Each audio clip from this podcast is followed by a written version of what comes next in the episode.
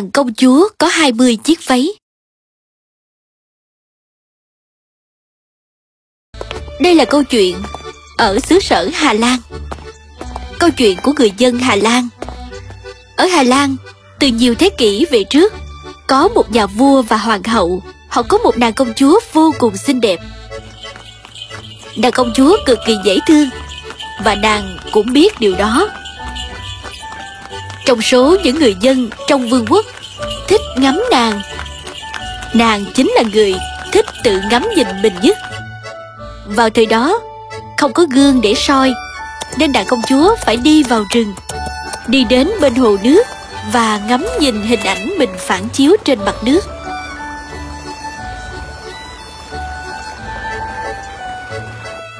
Và nàng cũng rất yêu thiên nhiên và khu rừng. Nàng có thể chơi ở đây cả ngày, chạy quanh cùng muôn thú từ sáng đến tối. Và đến khi nàng trở về lâu đài, tóc của nàng rối tung như một cái tổ chim. Ôi trời, công chúa ơi, làm sao mà tôi có thể gỡ đám tóc rối của em đây? Tôi không biết, đó là việc của chị. Mời công chúa lại đây để tôi chải tóc cho em, đau một chút đó nha.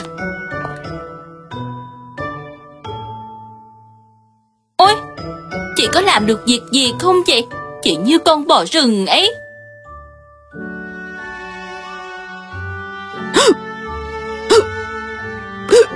Bò rừng sao?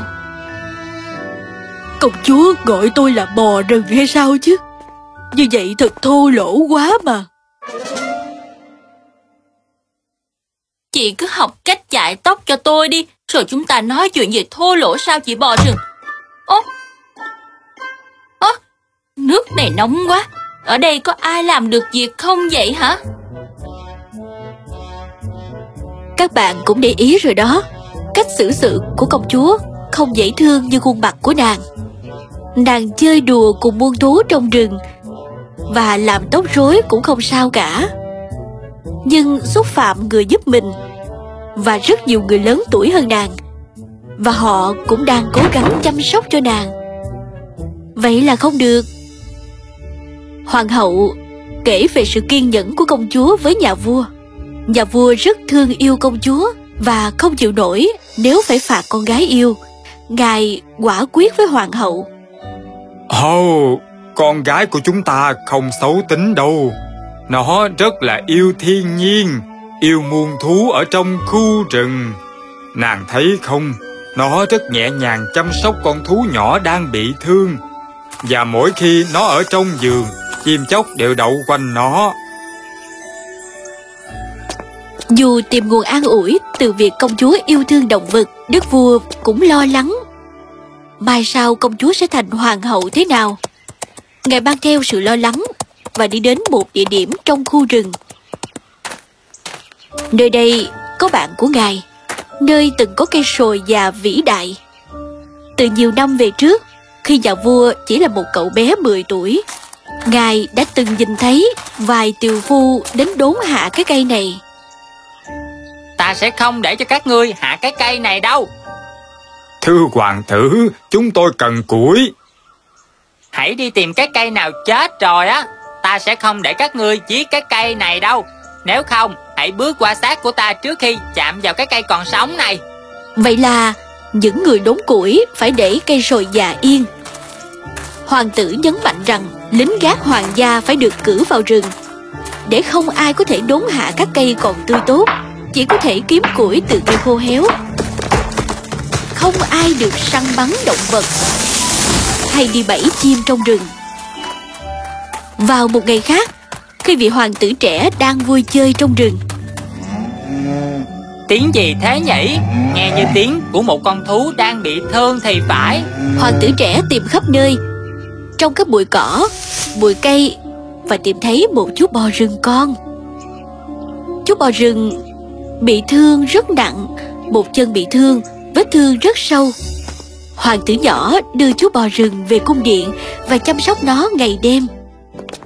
Đến tận khi nó có thể chạy nhảy trở lại về rừng.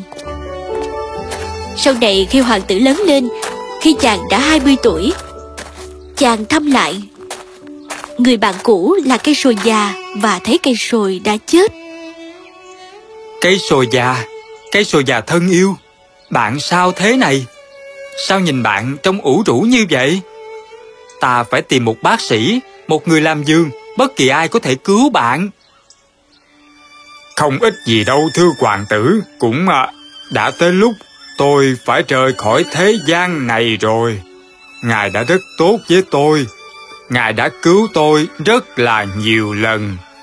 Giờ đã tới lúc để cho tôi trả ơn Ngài rồi. Và cả tôi nữa. À...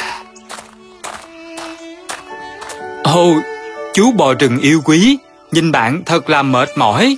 Bạn có sao không? Cây sồi và tôi là anh em. Chúng tôi phải chịu lời nguyền biến thành cây và động vật. Và bây giờ, thời hạn của lời nguyền đã hết rồi.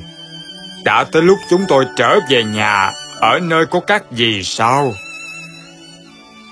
Nhưng à, trước khi đi, hoàng tử tốt bụng. Chúng tôi rất muốn ban cho mảnh đất này sự phồn vinh và hạnh phúc. Vì lòng tốt của Ngài rất xứng đáng được nhận. Khi tôi chết, hãy lấy sừng của tôi, rồi sau đó làm thành một cây lược cho con gái sau này của Ngài. Khi tôi ngã xuống, hãy tách lấy phần vỏ cây của tôi. Khi nào con gái ngài tròn 17 tuổi, lấy phần vỏ cây đó may thành một chiếc váy cho cô ấy. Nếu nàng không ngoan, hãy bắt nàng mặc vào. Vào một ngày nào đó, nàng sẽ tìm thấy bông hoa màu tím ở nơi mà ngày xưa anh trai tôi từng là cây sồi. Hãy để cho nàng xoay mình xung quanh bông hoa. Và ngay lập tức, khu rừng tối tăm này sẽ trở thành cánh đồng tươi mát đầy hoa, và thần dân của ngài sẽ dệt ra được một loại vải đẹp nhất và mềm nhất mà từ trước tới bây giờ chưa từng có dương quốc của ngài sẽ trở thành dương quốc giàu có nhất trong một thời gian ngắn Qua bao nhiêu năm, Nhà vua đứng trong khu rừng Và nhớ ra lời cây sồi Và chú bò rừng đã nói. Trái tim lo âu của ngài đã tìm ra hy vọng, Ngài thầm cảm ơn họ. Ngài trở lại lâu đài. Ngài đã có chiếc váy làm từ vỏ cây Và chiếc lược làm từ sừng bò rừng. Ôi con gái của chúng ta lại làm chị quản gia khóc Vì sự thô lỗ của chính mình rồi. Gọi con bé đến đây mau. Công chúa được mời đến. Khi nàng tới nơi Ta nghe nói là con lại cư xử không đúng có phải không? Thưa vua cha, họ thật là vô, thật là... Đủ rồi. Vậy thì từ bây giờ Con sẽ dùng cái này để chải tóc Và từ giờ. Mỗi khi con thô lỗ Thì con sẽ phải mặc vào chiếc váy này Có hiểu chưa? Hả? Thưa cha, nhưng mà... Không hỏi không bàn thêm nữa. Con hãy mặc vào đi. Và mọi việc được sắp đặt như vậy Mỗi khi công chúa thô lỗ hay cư xử không đúng Nàng bị bắt mặc chiếc váy vỏ cây. Nàng không hề thích chiếc váy Và cách cư xử của nàng sau đó tốt hơn rất nhiều Mỗi khi nàng được chải tóc bằng chiếc lược làm từ sừng bò rừng Thái độ của nàng được cải thiện rất nhiều Ta rất thích chiếc lược này, nó thật là êm ái. Nhưng mà thần thấy tóc của công chúa rối lắm Sẽ hơi đau một chút Đúng là vậy đó, nhưng không sao đâu, tôi sẽ ngồi yên mà. Chị không sao chứ? Đây không phải là hoa bình thường đâu, đây là cây lanh. Chị không sao là tốt rồi, đừng có lo, ai cũng có thể trượt ngã mà. Ai cũng thật bất ngờ vì sự thay đổi tuyệt vời của công chúa từng cấu kỉnh, thô lỗ và ích kỷ. Rồi cách cư xử của nàng cũng dễ thương như gương mặt. Nàng không cần phải mặc chiếc váy vỏ cây nữa, đang trở thành cô gái tốt bụng và ngọt ngào nhất vương quốc.